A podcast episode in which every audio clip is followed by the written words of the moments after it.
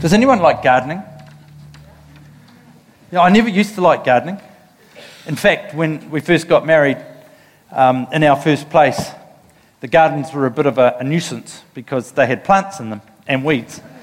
And I, um, one of the elders in our church, in Christchurch, was a very keen gardener, landscape guy. And I said to him, I've got a job for you. Can you come round and fix my garden? And he said, Yeah, sure, I'd love to. He came around all excited. He said, What do you want me to do in your garden? I said, Round up the lot. Kill it, get rid of it. I don't need it. It's just something in my life I don't need. But over the years, I've discovered that I, I actually really like nature. I really enjoy nature. I enjoy being outside. I just enjoy um, green stuff. And, um, and, and, and gardening's growing on me. Did you get that? Oh, come on. That was, a, that was the best dad joke I could come up with. I spent hours researching that. No, it is growing on me these days. And, um, and my enjoyment of um, nature, I suppose, helps me get tonight's passage. And so hopefully it'll help you get it too. We're going to Luke chapter 8 and verse 4. And this is really Jesus encouraging us to engage with what he's doing. I know he tells it in a parable, but it's him encouraging us to engage with what's on his heart, what he's up to. And um, I think, you know, if I was to try and tie it into our values tonight, I'd probably tie it into being courageous, living a courageous life, living a purpose life, living a big hearted life, actually living a kingdom focused life, and probably belonging as well. That's all of them. But here it goes from verse 4. It says, One day, Jesus told a story in the form of a parable to a large crowd that had gathered from many towns to hear him. A farmer went out to plant his seed. As he scattered it across his field, some seed fell on a footpath where it was stepped on, and the birds ate it. Other seed fell among the rocks. It began to grow, but the plant soon withered and died for lack of moisture. Other seed fell among the thorns that grew up, and it choked out the tender plants. Still, other seed fell on fertile soil.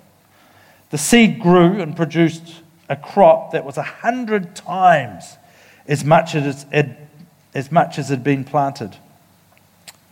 When he had said this, he called out, Anyone with ears to hear should listen and understand. His disciples asked him what this parable meant. He replied, You're permitted to understand the secrets of the kingdom of God, but I use parables to teach the others so that the scripture might be fulfilled. When they look, they won't really see, and when they hear, they won't really understand. This is the meaning of the parable the seed is the word of God. The seeds that fell on the footpath represent those who hear the message only to have the devil come and take it away from their hearts and prevent them from believing and being saved. The seeds on the rocky soil represent those who hear the message and receive it with joy. But since they don't have deep roots, they believe for a while, then they fall away when they face temptation. The seeds that fell among the thorns represent those who hear the message, but all too quickly the message is crowded out by the cares and riches and pleasures of this life. And so they never grow into maturity. And the seeds that fell on good soil represent honest, good hearted people who hear God's word, cling to it, and patiently produce a huge harvest. Father, I pray that your word would sink into our hearts and it would lock into place. Lord, I pray tonight that the words I say would be really irrelevant, but it would be your words that would sink into our spirits and take hold and that they would produce fruit. Holy Spirit, my prayer tonight is that you would rest on this place, that you would rest on every person in this place, that when we leave, we may not remember the songs we sang or the words we heard, but we would remember that we connected with you in this place at this time. So we open our hearts before you and we invite you to connect. I know you want to. I ask that you'd help us position ourselves in such a way that we connect with you tonight and that you can do us good, I pray. In Jesus' name. Amen. Amen. The passage is a pretty simple passage, really. It speaks for itself. I don't need to pull it all apart. There's simply two things I want to pull out of it for us tonight. The first is this Jesus' invitation, and the second is sowing seed. Two things Jesus' invitation, the second is sowing seed. Jesus' invitation, the first one, verse 8. Jesus tells the story once and then he goes, Still other seed fell on the fertile soil. This seed grew and produced a crop that was a hundred times as much as had been planted. When he had said this, he called out. Here's Jesus' invitation. Anyone with ears to hear should listen and understand. Anyone with ears to hear should listen and understand. Ears to hear was a popular saying at the time amongst the wise. In fact, it was a saying that was really for the sages or the wise, and it was an invitation for them to grapple with what was being said and to find the meaning and the understanding in what was being said. In other words, this was Jesus saying to people, I've just said something to you, but the meaning of what I've said to you is actually far greater than what you've heard on the surface. I invite you to grapple with it and come to terms with what I'm saying so that you can apply it to your life and that you can walk in it. I love that verse 8 because it's an invitation, but it's also a statement. It's an invitation because it's an invitation to engage. If you've got ears, listen. That's what he's saying. If you've got ears, listen. So it's an invitation to engage with him, it's an invitation to engage with truth, but it is also a statement of truth. Listen with your heart, and you'll understand. That's what he's really saying. If you've got ears to hear, he's saying, listen to what I'm saying with your heart, and you will understand. With your heart. Now, this is where it can get slightly tricky right here, isn't it? Because often we don't listen with our heart, we listen with our head. In the Passion Translation, it says, if you listen to me with a, or if you hear me with a listening heart, a listening heart. Many of us, particularly in today's world of information, simply grapple with, grapple with the truth of God with our head. But the thing is, you're never going to fully understand, you're never going to get revelation of what God's saying to you if we simply grapple with our head because it's a spiritual thing that we're grappling with. So we try to grapple with our mind, our physical mind. In other words, natural means. But actually, this is a spiritual subject. We need to grapple with our heart. We need to listen with our heart. Because Jesus is generally saying more than what he's saying in the scripture. He's normally digging deeper than what it appears that he's digging. One of the key issues for me is, is my, it's, it's our spirit that's in submission to the truth of God. Is my spirit in submission? To the truth of God because that's when understanding comes. See, we're uniquely made, aren't we? Body, soul, and spirit. We're the only, only thing on the planet that's made that way body, soul, and spirit. But so often, and because of the fall, I believe, primarily, because of the fall, we, we just default to the soulish area thinking, emotions, where Jesus is inviting us to grapple with them at a heart level, at a spiritual level, at a spirit level, the spirit man. How do we do that? That's another question, isn't it? Well, for a start, we've got to try and stop the racing of our minds. But have you ever thought of this? And this might be really deep. Ask Him. I know, I told you, deep. Ask Him. Just ask Him. Say, God, I'm reading this. I'm reading at this, I'm looking at this, I'm wrestling at this with my spirit, with my natural mind. Can you please help me listen with my heart? Can you please help me engage my spirit with what you're saying to me so that I can hear the truths of heaven being unlocked in my life for myself? Every one of us is equipped to do that, not just a special few. Everyone, because last I looked, we were all created body, soul, and spirit. Every one of us has a capacity to do that. And then we need to just stop and sit. Now, I find this really hard. Stop. That's what I find hardest. Sit and listen. Just stop, sit, and listen. Listen not only with your mind, but listen with your heart. What's the Lord saying? What's He want to say? How's He communicating with us? One of the problems is, Grant, can you pop that slide up? Thank you. It's coming. I know it's coming. There it is. That's funny. But I think it's quite true. Actually, you had quite a good life, pretty great life. But you were looking down at your phone most of the time and you missed it. It's true. It's true. And in today's world, we go, man, I struggle to hear God. Well, maybe if we put our phones away just for a minute, I'm preaching, preaching to myself here too. Maybe if we put our phones away just for, oh, but you don't understand, Sheridan, my Bible's on my phone. It's all right, so was mine. It's not that easy. But if we just turned off the other stuff on the phone for a little bit and we actually stopped in his presence and we listened, you would be amazing, amazed what you hear. Absolutely amazed. You can ask him in here. See, when it talks about the ears, the words it's using for the ears here is, it, it doesn't mean physical ears necessarily. It means the faculty of perceiving, of understanding, of knowing. So if you've got ears, if you've got the faculty to understand, to know, then hear, he says. In other words, attend to, consider, understand, perceive, sense, learn. It's quite a deep thing. It's quite a spiritual thing. And then the rest of the passage goes on actually from that context that we need to listen to him with our hearts, with our spirits, not just our heads. Some of the translations put it in different ways, that, that bit of um, ears to hear. The, the King James says, if you've got ears to hear. The NIV says, if you've got ears to hear, let them hear. The NLT says, if you've got ears to hear, you should listen and understand. The message simply says, Are you listening? Really listening?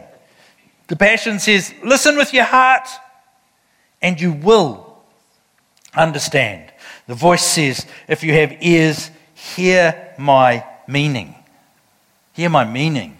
Hear what I'm trying to actually say to you. It's a, it's a deep thing. So maybe the question is actually, how does it feel when we're listening? How does it feel?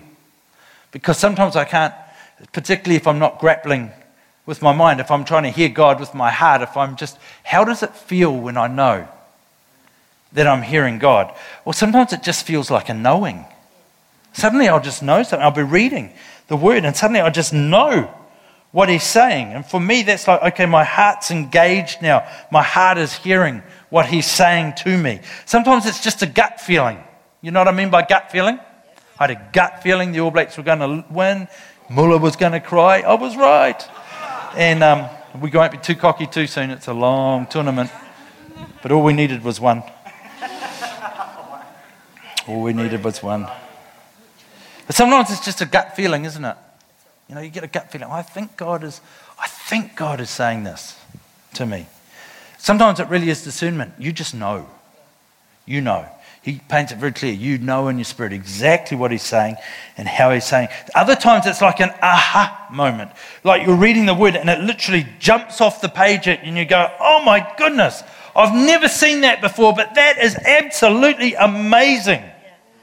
Other times you might be reading and you just suddenly get really excited and you don't even know why. But it could be because God is starting to speak and work in your spirit and he's trying to engage you further to look into it. But the key at the end of the day is to ask. Ask. So ask Him. Good? That wasn't too hard, was it? Accepting Jesus' invitation, just ask Him. Then we talk about sowing seed. Verse 5. Wherever verse 5 is. A farmer went out to plant his seed as he scattered it across his field. Some seed fell on the footpath where it was stepped on, etc., etc., etc. A farmer went out to plant his seed her seed, and he, she scattered it across his, or could be her, field. We all have seed. You have seed. I have seed. We've all got seed. It's part of it.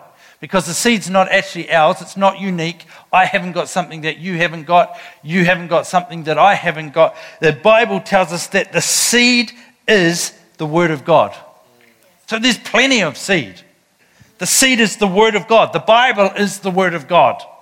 Everything in that book, everything in the book is seed from heaven for a reason that can be planted. It's seed. And we're called to scatter the seed.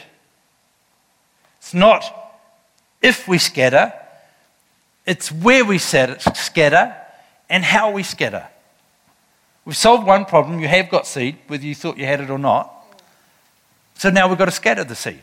It's interesting, isn't it? Because it's actually a command of God. See, a good farmer is skilled where and when and how to sow seed. They're skilled in that. But they sow seed. We forget that sometimes. They sow seed. They sow the seed. A good farmer sows most of the seed in good soil. It says, as they scatter, as they sow, um, some will spill, but most of it's in good soil. If you're a good farmer, you're not going to go and throw all your seed on the concrete. You're going to sow it in good soil. So a good farmer knows where to sow the seed. Where's your area of influence? Where do you carry influence? Where do you spend your time? Who do you spend your time with? In what environment do you spend your time? Because that's where you should be scattering seed. Don't come and scatter seed on my paddock. You, you scatter seed on your paddock. That's why God's got you in that paddock. A good farmer knows that the harvest is directly connected to his sowing. So, so many Christians talk about the harvest. So many, and we are told to harvest because the fields are white.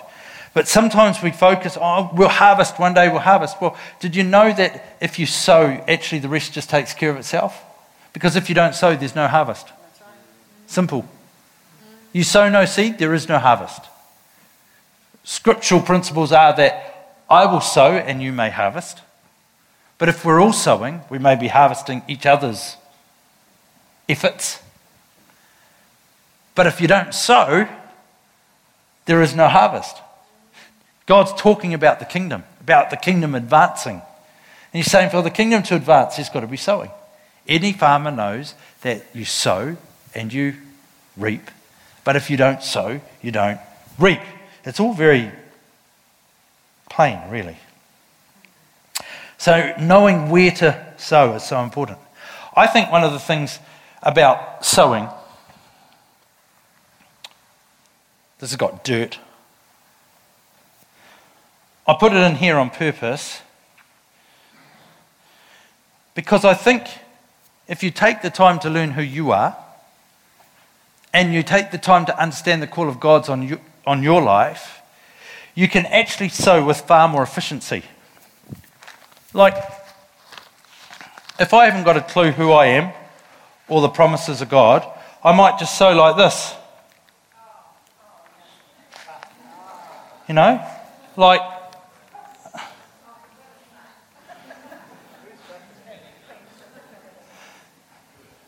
You guys worry about the silliest things. Maybe 2% actually went in the garden where it needed to sow. But if you understand who you are, who God's called you to be, you can actually sow with intent. And some's still going to go out, but look how much is going in. It's amazing. If we've got a vacuum, we might as well vacuum good. You look at that. So much more in the garden if you know who you are and your area to sow and how to sow and that the area that you should be sowing in, you can be so, so much more effective. But so often we just randomly sow and hope, well, hopefully it'll work out. But next year, right, this is a promo now. Next year, we're starting Activate College. It's going to be very exciting. It's going to be very exciting. And um, if you want to come and spend a year at Activate College, it is going to be awesome. And uh, you'll do your um, diploma in Christian Studies, level five, which will be very exciting. And that, but the big difference between Activate College and any other colleges that we do, Vision College and different things, because they're all great. But the big difference between Activate College and these is, is that we're going to help you find the lane that you were created to sow in. Awesome. That's going to be the deal. Help you run your lane. Because you are different to me, I am different to you, you are different to the person next to you. And so many of us take half of our lives to work out what God actually created us for. Yeah. Well, what if you could spend a year and as well as being discipled and as well as learning the Bible and all those kind of things, we could, and as well as getting input from truckloads of different amazing people, imagine if we could zone in what God's created you for. So you come out at the end of the year, and, and you might not have it totally sorted, but you're going to be way closer than you were at the start of the year. And you can come out and go, you know, I absolutely passionately believe God's calling me to run this way at this time and run. That would be cool, wouldn't it? So it's good. You'll have details soon about how to sign up for that. But it's going to be an amazing, amazing year. So if you're wondering what to do next year, I'd do that.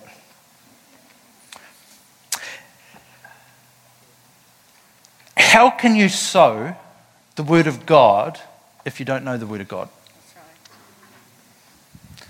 The parable makes it very clear that the seed, the seed, is the Word of God. How can you sow the Word of God if you don't know the Word of God? Yeah, One of the really sad things about our generation is that we don't know the Word of God. I bought my Bible tonight. I bought a Bible tonight. If I read the Luke chapter 8 in this, it sounds a bit different than what I read to you before. And when much people were gathered together and were come to him, it doesn't even make sense, come to him out of every city, he spake by a parable. Pretty good, isn't it? But it's got red letters where Jesus spoke. I got given this Bible when I was 10. This is my first Bible. Back in those days, King James was about all we had. You think it's bad now, you try and read it as a 10 year old.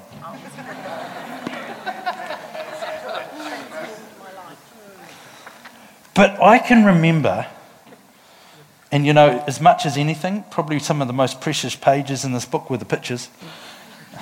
Not much has changed for me in that regard. But, I can remember how special this was when it was given to me.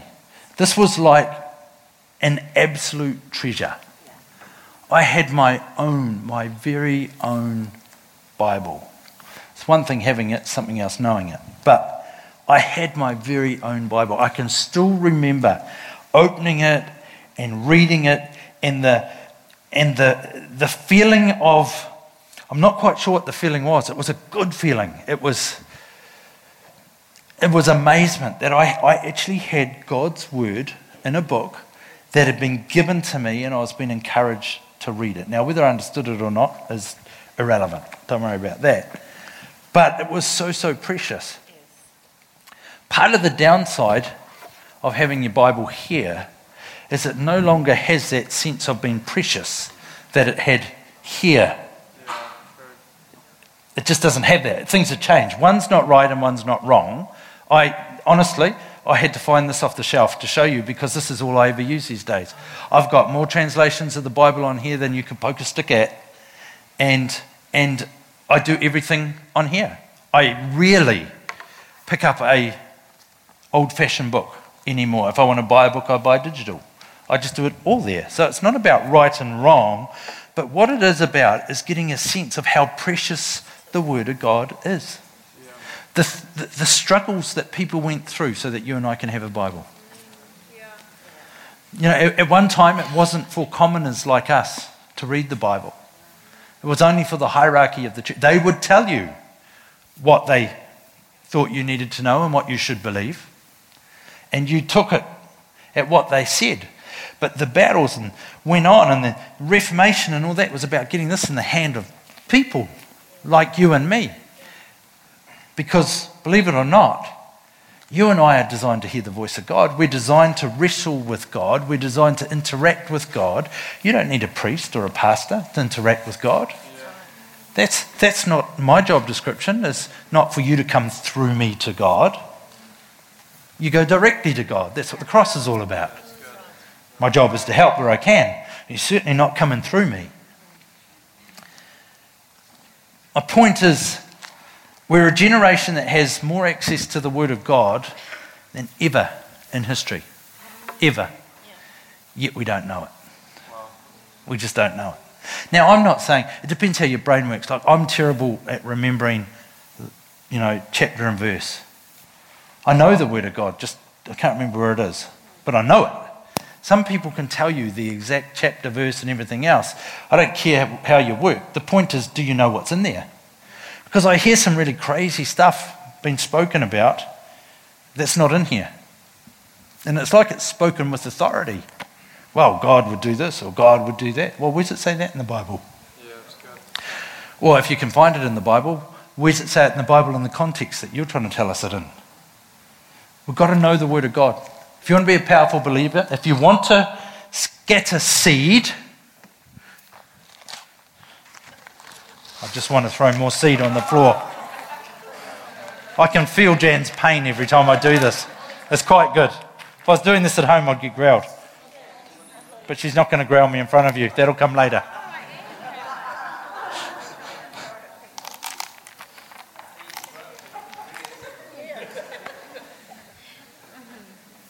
If you want to, and it's not even about want to, if you're going to scatter seed, because we're told that we are farmers and we have seed and we have a field. In other words, we've got the Word of God. We've been created with purpose to run in a certain lane, so go and sow. We've got to know the Word of God. And if it's one thing I would like us to go tonight with and to remember tonight is get into the scripture, get into the Bibles. If you don't like one translation, look for another translation. It doesn't really matter for this purpose. Just get into one. Find one that reads easy for you. I, I love the New Living Translation because it's simple, it reads easy. Um, when I'm preaching, I can re- it's easy to read. I enjoy the message, but I find it very hard to read it publicly. So I very rarely use it publicly, just the way it's phrased. I love the Passion. It's amazing. It's all written in language that I can understand, and it's a good springboard into, into further study. But get into the Bible. Get into it because God's not into a seedless variety of faith. He's not into a seedless variety. In other words, a variety that doesn't have the word. Because the word is truth. It's His truth to us, it's His instruction manual to us. You want to know the answer to hard questions? It's in here. Oh, but it says this. Well, make sure you get the context, you know. Oh, what's God say about this? Don't just open the page and go, He says, smite them. It's not kind of how it works. It's not how it works. You've got to understand context and all those. That's another good reason you should come to Activate College next year. We'll teach you how to do that properly. But, but, yeah, good, thank you. You're welcome. So, what I want to encourage you to do is get into the Word. That's what I want to encourage you to do. Love the Word of God. Love it. Get into it. Know it. So when the time comes, you've got seed.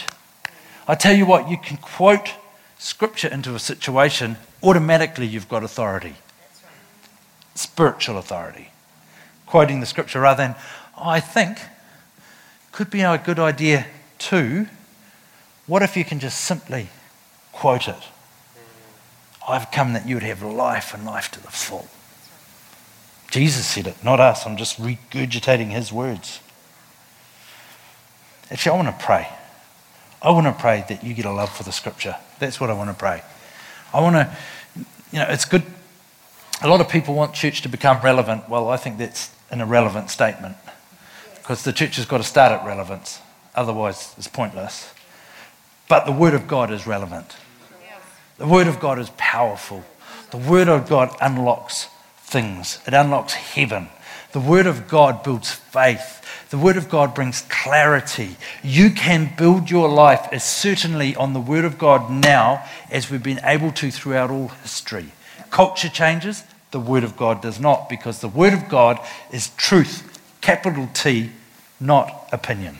Yeah, awesome. Truth, capital T. It's so, so important. Father, I ask that you would speak to every person in this place tonight. I ask that you would plant a seed tonight of your word in each of us.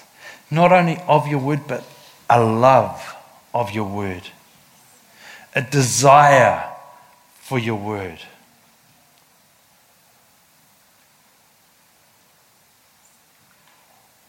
An understanding of your word. Lord, I ask that you would shift the mindset of us, even as a generation, back to truth, capital T. God, that culture would not rule the day, that opinions would not rule the day, that flavour of the month would not rule the day, but that your book, the book of love, would rule the day.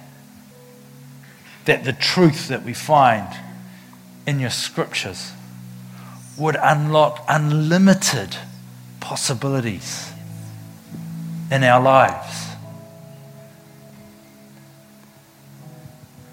Lord, for those that have never opened the pages,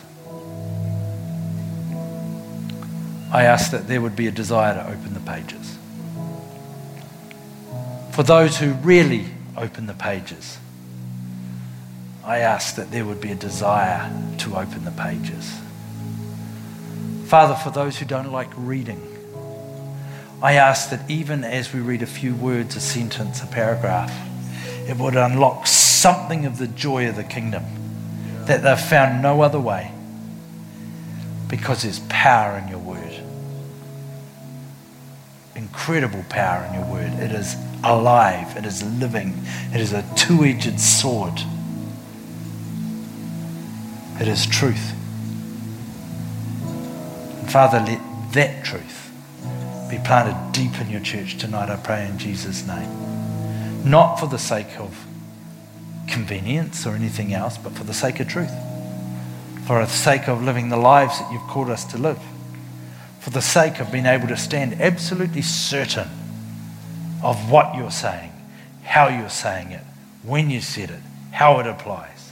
I pray in Jesus' name. Jesus' name.